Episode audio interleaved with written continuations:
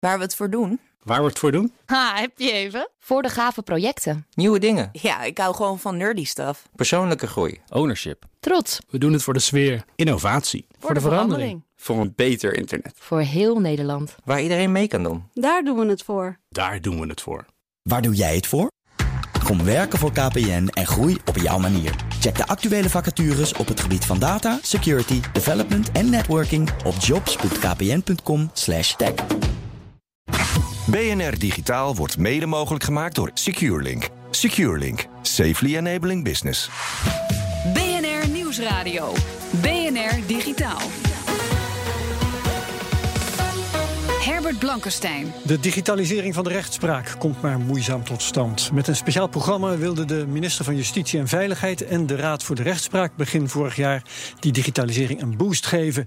Maar inmiddels zijn de kosten uit de hand gelopen, is het programma sterk gereduceerd en krijgen pilots geen vervolg. Mijn backup is vandaag Maarten Nijkens, interim manager bij Start and Scale-ups. Hartelijk welkom. Dank je. En eh, eerste technieuws, daarvoor hebben we vandaag Wesley Schouwnaars. Goedemiddag. Ook welkom. Het is deze week zover het Europees Parlement gaat stemmen over de nieuwe copyright-richtlijn. Ja, en daar is een hoop over te doen geweest. Uh, eigenlijk uh, met name vanwege twee artikelen in die richt richtlijn. De bekendste is het uploadfilter. Die checkt of jij uh, werkt het van een ander is zomaar upload. Artikel 13. Artikel 13. Maar er is ook artikel 11 en dat is linktax, zoals dat heet. En dat gaat eigenlijk over, ehm, gaat over dat partijen zeg maar, een toeslag moeten betalen over het linken naar content waar auteursrechten op rusten. Um, nou ja, even in de breedte genomen zijn er nu steeds meer partijen, ook in het Europees Parlement, die vinden dat het toch echt wel op de rem getrapt moet worden. En dat er eerst een debat over de inhoud moet plaatsvinden. En dat zit hem dus in dat uploadfilter. Hè. Dat is een van de grootste bezwaren. Het zou onder andere censuur in de hand werken. Mm -hmm. uh, maar dat linktekst, daar wordt dus, uh, die artikel 11, daar wordt wat minder over gesproken. En uh, daar moet je bij denken dat bijvoorbeeld Google een preview in de zoekresultaten laat zien van een nieuwsartikel, van een geschreven stuk. Waardoor het daadwerkelijke stuk, dat is dan de angst, niet meer zou worden gelezen. En het punt ja. is, dat hebben ze in een aantal landen in andere dan dat nu is bedacht al uh, geprobeerd. Want de bedoeling is dat die uitgevers, of de, degene die het geschreven hebben, die beter wordt beschermd. Maar in Spanje bijvoorbeeld werden de uitgevers zelf juist het meest getroffen. Uh, want toen Google hoorde dat het moest gaan betalen uh, voor dat linken, toen trok het Google Nieuws volledig terug. En daarmee daalde het verkeer naar die nieuwsites. Nou, dan raad je het al. Ja. Dan, dan, komt er dus geen verkeer meer naar die sites toe en worden ze zelf getroffen. Nou, het is een beetje de vraag wat er nu gaat gebeuren tijdens die stemming. Of dat dit, deze stappen zomaar doorheen komt. Maar er steeds meer geluiden die wijzen op ja, minstens een debat en discussie en onderhandelen.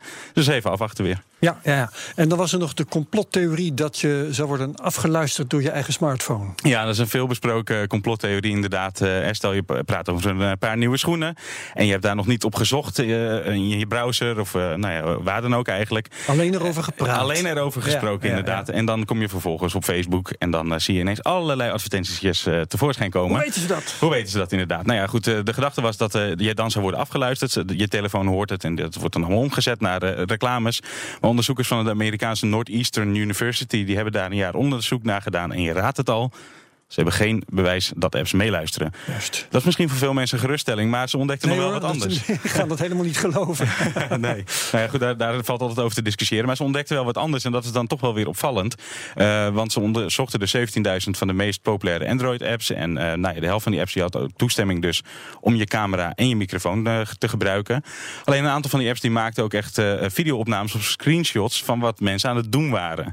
En die werden dan vervolgens ook nog verstuurd naar derden. Nou zeg ik wat mensen aan het doen waren. Ik moet wel zeggen wat mensen aan het doen waren op hun telefoon. Dus op een scherm. Mm -hmm. um, en die werden dus okay, verstuurd dus dat niet de camera die dat deed, nee, nee, nee. Wat je, wat je op je scherm doet, dus ja. screenshots inderdaad. Nou, gelukkig uh, lijkt het vooral dus te gaan om screenshots en uh, niet zozeer om de camera zelf. Dat zou helemaal uh, ja, toch extreem zijn. Maar in de screenshots kan natuurlijk ook wel gevoelige informatie staan, zoals persoonsgegevens. Dat stond er in dat onderzoek in een voorbeeld ook in. ja, ze hebben dus de ene theorie ontkracht, maar de andere misschien wel meer zorgwekkende theorie bevestigd. Ja. En ik ben bang dat we daarmee even mee moeten dus iemand doet iets. Ik wist het. Ja, precies dat. Wesley, dankjewel. BNR Nieuwsradio. BNR Digitaal. De digitalisering van de Nederlandse rechtspraak die zal voor handelsvorderingszaken niet landelijk worden ingevoerd. De Raad voor de Rechtspraak acht het niet verantwoord door de omstreden kwaliteit van de software en omdat het systeem niet langer wordt ontwikkeld. Het is de zoveelste stap terug in de digitalisering van de rechtspraak, waar de kosten uit de hand zijn gelopen. Waar heb ik dat eerder gehoord? Pilots geen vervolg krijgen en er nog altijd per fax wordt gecommuniceerd. Jawel, Maarten. Ja, Doe jij mooi. dat nog, heb jij nog een fax? Ik had er toevallig laatst een discussie over met iemand die uh, 30 jaar geleden inderdaad uh, Uh, heel veel gewoon met de fax ik vraag, had je, heb je een fax? Ik, nee, ik had nee, een discussie. Nee, nee, nee, nee, discussie ja, over een fax. Dat vond ik al heel wel. Want toen zat ik met jonge mensen en die keken me aan en die wisten niet eens wat de fax was. Dus nee. Precies. Ja, opa, wat is een fax? Bij ons in de studio om te praten over digitalisering van de rechtspraak hebben we Tom van Engers, hoogleraar juridisch kennismanagement aan de Universiteit van Amsterdam. Welkom. En Claudia van Heemskerk, operationeel manager bij Lexin Groep. Die levert ICT-diensten binnen de juridische sector. Allebei welkom.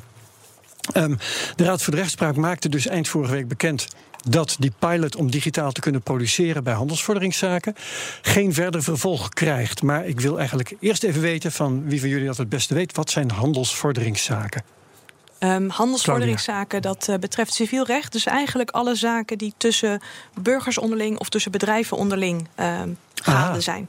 Dat is belangrijk, en, want het klinkt heel zakelijk. Eh, dat kan het dus ook zijn. Ja, maar, maar het hoeft niet. even iets breder richting civiel recht. Het gaat dus om de zaken die onderling gevoerd worden. Ja. Boven de 25.000 euro, toch? Boven, en dan in dit specifiek, ja, dit specifieke geval uh, was de pilot en was het nu uh, ja, ingevoerd voor het stukje boven de 25.000 euro. Ja, goed. Um, maar waarom krijgt die pilot dan geen vervolg? Ja, nou dat, dat is op zich wel heel duidelijk in het, uh, in het persbericht. Um, wat ze nu uh, hebben gezien is dat het op een aantal fronten niet helemaal goed loopt. En dat is um, intern bij de rechtspraak de processen aan de, de kant waar de mensen ermee moeten werken. En ze hebben bekendgemaakt dat het platform waar het op gebouwd is niet verder doorontwikkeld wordt. Ja, en dat is natuurlijk op de lange termijn uh, wel een probleem. Ja, maar was dat dan niet iets wat we hadden kunnen voorzien? Ja, het makkelijkste antwoord is dat je zou zeggen van wel. Ja. ja. ja. Oké, okay. heeft dan iemand zitten slapen of uh, kun je daar helaas geen uitspraak over doen? Nou, ik ben niet betrokken geweest bij nee. de keuze voor het platform. Uh, de, het lastige hierin is denk ik dat we wel kunnen vaststellen dat de techniek aan zich niet het probleem hoeft te zijn. De techniek is er. Het digitaal procederen in de pilots werkt, draait ook daadwerkelijk aan de kant van de markt. En um, ja, dat, dat werkt al. Dus het gaat er ook wel een stukje om, om veranderingsgezindheid en um, het willen veranderen en het willen ja. digitaliseren. Ja. Kijk even naar uh, Tom, van, Tom van Engers. Tom van Engers, sorry. Um, digitaal procederen, wat uh, houdt dat eigenlijk precies in? Wat wordt er uh, vervangen in het proces zoals we dat kenden? Nou, in dit geval is het een uh, zeer bescheiden ambitie uh, die mislukt is. Uh, de, de, bescheidenheid bestaat eruit dat men in plaats van papieren uitwisselt... nu pdf-documenten uitwisselt. Dat betekent dus dat er eigenlijk de structuur en de inhoud... nauwelijks gedigitaliseerd is, maar dat alleen ja. de vorm verschilt. Want, want ik, ik heb dan het beeld dat het proces in de rechtszaal verdwijnt. Is dat wel de ambitie? Nou, dat is uh, wellicht delen daarvan, uh, met name het voorwerk. En dan praten we dus over het uh, voorwerk wat met name door de griffier gebeurt, de voorbereiding van de zaak. Dat zou aanzienlijk beter gestroomlijnd moeten kunnen worden. Dus een deel van de automatisering betreft de zogenaamde werkstroombesturing. Hè, dus de, de processtappen die gedaan worden, met name bij het ontvangst van de zaak naar de zitting. En ook de planning daarvan. En de rol, zoals dat zo mooi heet bij de rechtbanken, dus het plannen van de zaken. Dus daar is de IT op gericht. de ja. automatisering van van de procesdocumenten zelf. Zeer bescheiden, nogmaals alleen pdf-documenten. Dus de ambitie uh, was bepaald niet te hoog. En uh, des te erger eigenlijk dat dat na zoveel jaar en ja. zoveel miljoenen euro's investering ja. uh, niet gelukt is. En, en die digitale uitwisseling van documenten, dat is inderdaad bescheiden. Maar wat zijn daar dan de voordelen? Moet goedkoper en sneller kunnen, Claudia? Ja, de, de ambitie was natuurlijk eigenlijk bij het begin van dit project al om überhaupt te gaan digitaliseren. Wat ook inderdaad een bescheiden stap is, maar wel een noodzakelijke stap. Mm -hmm. En om ervoor te zorgen dat inderdaad de documenten op voorhand ja, digitaal werden uitgewisseld. En daar een forse besparing ook in een stukje werkproces en ook in een stukje mensen te gaan uh, realiseren. Ja. En dan uh, met name aan de kant van uh, de rechtspraak, waar een heleboel mensen nog handmatig een heleboel dingen op dit moment invoeren, wat best gestandardiseerd kan worden. Ja, en Tom, Kun je schetsen hoe ver de digitalisering van de rechtspraak nu precies gevorderd is? Uh, op uh, bescheiden staal, uh, schaal bij twee rechtbanken is op dit moment geëxperimenteerd met digitaal procederen. Dus een zeer gering aantal zaken is ook inderdaad digitaal uitgewisseld. dan zeg ik digitaal uitgewisseld, want vaak kwamen daarna nog verzoeken om alsnog op papier documenten te verstrekken. Dus zelfs de zaken die behandeld zijn. En in het verslag van de, de Raad voor de Rechtspraak van december 2017 wordt gesproken over ongeveer 4000 zaken. Ehm, een deel daarvan is dus niet volledig digitaal digitaal afgehandeld, maar zelfs dat maar ten dele. Ehm, en ja, die experimenten zijn met wisselend succes ontvangen. En met name van de kant van de buitenwereld, de advocatuur, er zijn nogal wat problemen gemeld. En dat heeft onder meer samen met die kostenoverschrijding en tegenvallende resultaten geleid tot het voor alsnog stopzetten van het traject. Ja, oké, hier laten we het voor dit moment bij. Straks dan gaan we verder. BNR Nieuwsradio. BNR Digitaal. Rondom de aarde wemelt het van satellieten en andere vormen van technologie. Die apparaten die waren voorheen erg groot. Tegenwoordig worden ze, zoals alles, steeds kleiner. En dat biedt steeds vaker kansen voor start-ups om zelf een raket te ontwikkelen voor de commerciële ruimtevaart. Maar hoe doe je dat als kleine start-up? The Verge ging langs bij Launcher HQ in New York. De redacteur Wesley Schouwenaars bekeek het verslag. Most people know SpaceX or the United Launch Alliance, heavy hitters in the space industry that launch big satellites on big rockets. And the liftoff of the Atlas V and Noah's. Een kleinere raketmaker dus. Die markt ontwikkelt zich momenteel razendsnel, vertelt Lauren Grush, verslaggever van The Verge. En op die vraag spelen steeds meer start-ups in die zich puur richten op het in de ruimte brengen van kleine satellieten. Today there's both a market need for smaller launcher, which, uh, but also. Uh, Zegt Max Heyert, oprichter en CEO van Launcher. We know there is market demand, and we, we strongly believe in our thesis that even in 10 years uh, there will be uh, some demand. Locks is filled, lines pre-chilled. En vraag? Die is er. Want kleine satellieten op de aarde maken is makkelijk, maar er zijn maar weinig mogelijkheden om ze ook daadwerkelijk de ruimte in te krijgen. Launcher werkt daarom aan de ontwikkeling van hun nieuwe raketmotor. Clear area procedure. En dat klinkt zo. Uh, siren, 3, 2, 1. 5, 4, 3, 2, 1.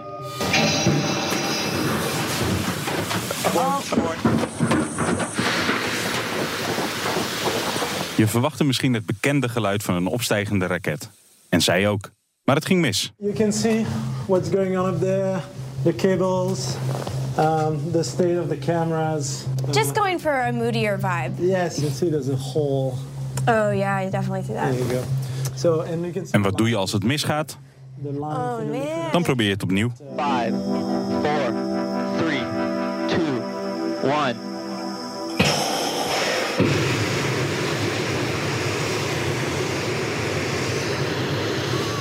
De ontwikkeling van zo'n kleine commerciële raket gaat niet zomaar. Het kost nou eenmaal jaren van testen en ontwikkelen. Er is dus nog werk aan de winkel. We hope that we will be flying. Uh, that probably will be two to three years before 2026. Um, Okay, so, great. Um, 2023, 2024. So we see this growth. We see that in 2026, more than 10,000 uh, CubeSat a year will need to be launched. Last year, only 300 were launched. And if the demand is, is what it will be when, uh, in 2026, uh, we think we'll be in a really good spot. So, today was a success, but there's still hundreds of tests to go before launcher is going to send something into space. Still, it's fascinating that we're living in an era right now where small startups are even attempting things like this. Who knows what the landscape is going to look like in the next decade? Je hoort een bijdrage van Wesley Schouwenaars en de video met het verslag van The Verge vind je na de uitzending terug op bnr.nl/slash digitaal. BNR Nieuwsradio. Herbert Blankenstein. We hebben het over de digitalisering van de rechtspraak met Claudia van Heemskerk van de Lexin Groep en Tom van Engers, de, die is hoogleraar juridisch kennismanagement aan de Universiteit van Amsterdam. Claudia liet zich in de pauze die we hadden ontvallen. Jullie verkopen ook nog faxen. Ja, ja, dat is ook noodzakelijk voor een heleboel advocatenkantoren. Je, je zult Dus jullie bijna kan niet eigenlijk geloven- niks gebeuren eh, of de zo- digitalisering slaagt of niet. Ja, nou, dan hebben we toch wel een sterke voorkeur dat de digitalisering slaagt. Maar dat hebben we denk ik allemaal. Ik denk dat dat de gemene deler is tussen zowel de rechtspraak als de advocatuur, deurwaarderijen, maar ook de leveranciers. We willen allemaal heel graag deze stap zetten. Ja, ja. Tom van Engers, eh, wat heb je nodig voor succesvolle digitalisering van de rechtspraak? Nou, het belangrijkste is dat de vragende partij, in dit geval de rechtspraak, eh, weet wat ze vraagt. En het, eh, project wat nu stopgezet is, eh, heeft alle schijn van dat binnen die organisatie grote mate van oneenigheid was over de te bereiken doelstelling. Ook al was die ambitie beperkt. En dat heeft alleszins te maken met de onafhankelijke positie van de rechter in de Nederlandse samenleving. En die positie willen we ook graag zo houden. Maar voor een IT-traject is dat bijzonder lastig. Ja, want rechters zijn eigenwijs? Uh, rechters zijn kleine zelfstandigen, in voor het leven benoemd. Uh, uh, onafhankelijk, zowel in een oordeel ten aanzien van de zaak die voor ligt... maar ook ten aanzien van de inrichting van het, van het werk. En dat laatste is met name voor de IT een groot probleem. Ja, ja. Um, Claudia, hoe ingewikkeld is het om die rechtspraak te digitaliseren? Wetend wat, wat we net horen? Um, ja, kijk, het is niet gedaan met één druk op de knop. Dat, dat mogen ook duidelijk zijn. Maar uiteindelijk is een digitaliseringsproject niet iets wat, we, wat ons helemaal vreemd is. Uh, uh, dagelijks overal digitaliseren we uh, processen, systemen. Dus de digitalisering van de rechtspraak uh, zou ook prima moeten kunnen. Je vindt ook niet echt iets ingewikkelds plaats. Hè? Het is gewoon een documentenmanagement systeem wat we hier bouwen, wat gewoon goed beveiligd nou, dat, moet Dat was de niet al te ambitieuze eerste stap. Ja, nee, maar laten we zeggen, die eerste die, stap die is, al niet, die is al mislukt. Ja. ja. Dus de, uh, er ja, komen nog geen mislukt. algoritmes aan te passen om, uh, nee. om echt mensen te gaan vervangen. Dus ik vind het uh, eigenlijk bizar ja, dat, dat, dat, mislukt, het niet doorgaat. Maar eigenlijk het, het stukje, um, nou praat ik vanuit de leverancierskant, maar het stukje wat gebouwd is en wat draait, waar een advocaat nu al met een, een systeem digitaal kan procederen, aan die kant van zogezegd de draaideur, is het af, draait het, werkt het loopt het. Het zit hem toch helaas iets meer nu in de interne processen bij de rechtspraak, waar het natuurlijk ook, waar het binnenkomt, goed moet werken. Je zegt het ligt eigenlijk niet aan de software. Op dit moment ligt het niet aan de software. Nee, technisch hebben we op dit moment geen probleem om dit te realiseren. Maar dan praten we over de software aan de voordeur. Hè, en het heeft alleszins de schijn van een saloon, zoals je die in eh, westernfilms ziet. Hè. Achter die saloondeuren, daar is de woestijn. En dat is hier ook het geval. Dus uh, aan de voorkant ziet het er prachtig uit. En uh, lijkt het ook uh, te kunnen werken. Ja. Maar alles wat erachter zit, en die saloon zelf, die is nog niet klaar. Nee, maar dat, dat, is bij IT natuurlijk altijd zo. Hè? Je begint met een, een, soort minimum viable product. En in die zin werkt het dus. En, en wat ik wel, we hebben vaak natuurlijk overheidsprojecten hier in deze uitzending uh, ontleed. En altijd uh, werkt het überhaupt niet. Dus dit is voor het eerst dat ik van een project hoor wat wel werkt. maar dat werk niet in gebruik wordt genomen. En dan heeft het volgens mij heel erg te maken met toch de starre houding van een aantal uh, topambtenaren. die niet hun nek proberen uit te steken om dit voor elkaar te krijgen want los van de softwareoplossing die nog verbeterd moet worden, en ik las ook over het platform wat achter zit, dat zijn volgens mij allemaal voorwaarden die, uh, die wel in te vullen zijn op een normale manier. Maar ja, als de mensen, de ambtenaren die daarover gaan, het niet, er niet in geloven, want het werkt. Dus ik begrijp het niet. Ik zie in een aantal, eh, ik las in het verhaal dat in een aantal gemeenten het al wordt toegepast denk ja, dan is het op te schalen. Ik, ik, ik beredeneer altijd vanuit start-up termen. Het lijkt scalable. Je hebt dus wat is je vraag? Nou ja, wat ik dus niet begrijp is waarom hier niet uh, op, op, wordt doorgezet. Want het, het werkt. Hè. Uh, hoe kan het zijn dat er zoveel geld wordt weggegooid voor iets wat wel werkt? Dat is okay. eigenlijk mijn vraag. Ja. Nou ja, als je, als je nu kijkt, en je noemt start-ups. Als je ziet, ik ben betrokken bij Dutch Legal Tech... waar we heel veel start-ups zien die op dit moment al hele grote stappen kunnen zetten. Dit project um, kan ook voor een deel wel doorgezet worden. Ik denk niet dat alles, en dat, zou, dat is eigenlijk ook onze wens. Er is een heleboel misschien wat beter kan. Maar er zijn ook delen van dit project die wel gelukt zijn. Nou, laten we dan nu met z'n allen zorgen dat de delen die wel gelukt zijn. En de investeringen die daarin gedaan zijn, dat die goed worden geanalyseerd. Niet en niet worden weggegooid. Ja. Ik denk dat dat ook de wens is van alle partijen, ook vanuit de markt zelf. En eerlijk gezegd ook van de rechtspraak. Want daar Ja. zitten natuurlijk ook een heleboel mensen die ook enorm balen van de huidige situatie. En deze stappen ook graag willen zetten. Tom van Engels, zit te popelen volgens mij, of niet? Nou ja, het is inderdaad zo eh, dat natuurlijk eh, die investeringen niet alleen aan de kant van de rechtspraak liggen, maar met name ook eh, aan de buitenkant. De advocatuur en de andere procespartijen, die hebben Die evenzeer moeten grote, grote investeringen ook al gemaakt. En Mhm. die willen natuurlijk ook returns on investment, zoals we dat noemen. Die willen Ja. heel graag dat het experiment wordt voortgezet, uitgebouwd en opgeschaald. Ja. Ehm, en eh, u heeft natuurlijk helemaal gelijk als u zegt... eh, het is een eerste stap die lijkt gelukt te zijn. Waarom stoppen we daar nu mee? Eh, ik denk ook niet dat het stopt. Hè, de vraag is, hoe maken we een herstart eh, binnen de rechtspraak? En ik denk dat daar eerst de neuzen dezelfde kant op moeten staan... om succesvol te kunnen bouwen aan alles wat er nu nog moet komen. En ik denk dat dat de belangrijkste eh, overweging is... die binnen de rechtspraak op dit moment speelt. Dat vind ik wel interessant, want wat nu nog moet komen. Maarten zegt al, die documentenuitwisseling, dat zou eigenlijk geen probleem. Laten we even ons de situatie voorstellen dat, dat dat is opgelost. Ja, ik zie Claudia meteen al lachen. Maar vooruit, we doen alsof. Wat valt er dan nog te digitaliseren? Gaat dat, dat hele proces tot en met bij wijze van spreken het vonnis, kun je dat allemaal digitaal gaan doen of niet? Ja, er is een verschil natuurlijk tussen, tussen kunnen en willen. Ja. Ik denk dat je een heel groot deel steeds verder kan digitaliseren. Maar laat, laten we nu beginnen met de eerste stappen en dat goed doen. Ja. Ehm, Nee, maar wat, wat zou er volgen na het uitwisselen van die documenten? Wat ga je dan digitaliseren? Ik ben gewoon benieuwd. Wat je daarna gaat digitaliseren. Ehm, nou, je zou eh, steeds verder ook naartoe kunnen dat je echt in een digitale werkomgeving werkt. Nu ben je natuurlijk gewoon alleen nog maar stukken aan het uitwisselen. Mhm. En op het moment dat je daadwerkelijk dat hele proces van begin tot eind digitaal kan, ehm, ja, doorlopen van twee kanten kan je uh, veel makkelijker met elkaar ook zien waar iets uh, staat, wat de vordering daarvan is, hoe dat loopt, wat er nog gedaan moet worden. Ja, agenda's en dat soort dingen. Uh, dit, dit, ik, ja, ik vind het bijna slapstick worden. Want wat jij nu beschrijft, gebeurt al op zoveel ja. andere vlakken. Hè? Dit is niet iets baanbrekends nee. wat we hier aan bespreken zijn. dit, dit, is zo logisch als wat. Dit ja. gaat ook uiteindelijk gebeuren. Dus het heeft ja. echt puur te maken met de mensen... dat die daar hier mentaal voor worden geprepareerd, lijkt me. Dat is ook denk ik vanuit onze kant ons verzoek. Betrek ons ook uh, als, als ketenpartners, partijen bij dit hele proces. Want hetgeen wat wij hier aan het doen zijn en aan het ontwikkelen zijn, is. Um, Natuurlijk heeft dat aandacht en tijd en, en heel veel zorg nodig. Maar het is niet iets voor een IT-partij zoals wij zijn, is dit niet iets vernieuwends. Nee. Wij maken daarin niet hele moeilijke technische stappen. Tom van Engers, wat gaan wij als consument, als, als burgers merken van uh, de, de hele digitalisering van de rechtspraak op dit moment? Daar zal ik zo antwoord op geven, maar ik wou ook nog even op het vorige punt ingaan. Want er werd gesuggereerd dat dat een eenvoudige stap zou zijn. En het is inderdaad uh, waar dat, uh, en dan praten we over de kunstmatige intelligentie, toepassingen van AI zoals dat genoemd wordt, uh, op allerlei terreinen op dit moment heel gebruikelijk zijn. Dan moet je denken aan afhandeling van allerlei procedures. Denk bijvoorbeeld aan vreemdelingenzaken bij de IND. En er zijn meer voorbeelden waar digitalisering, gebruikmakend van kunstmatige intelligentie, een groot deel van die zaakafhandeling semi-automatisch doet. Dus een groot deel van de besluiten en beslissingen die worden Dus daar is dat al... hele proces al een heel eind gevorderd. Zeker. Hè? Ja, okay. uh, en da daar kunnen nog veel grotere stappen worden gezet. Uh, ik uh, werk op dit moment in een project met gesubsidieerd door de Canadese overheid. Het Cyber Justice programma, waar we zowel voor de rechtspraak als tijdens de rechtspraak kijken in hoeverre we AI kunnen inzetten.